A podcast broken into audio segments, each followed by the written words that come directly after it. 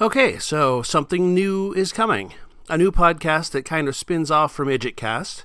A new special project. I wanted to get a quick, tiny pre introduction episode out while the new feed started.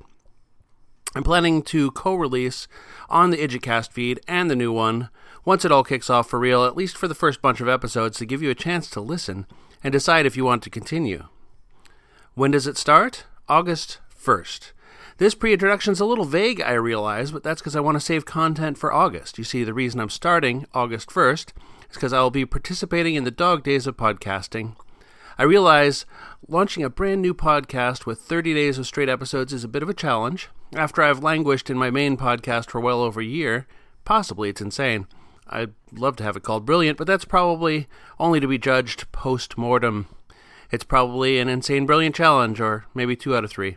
Anyway, I'll see you when I officially launch on August 1st, and until then, happy hunting.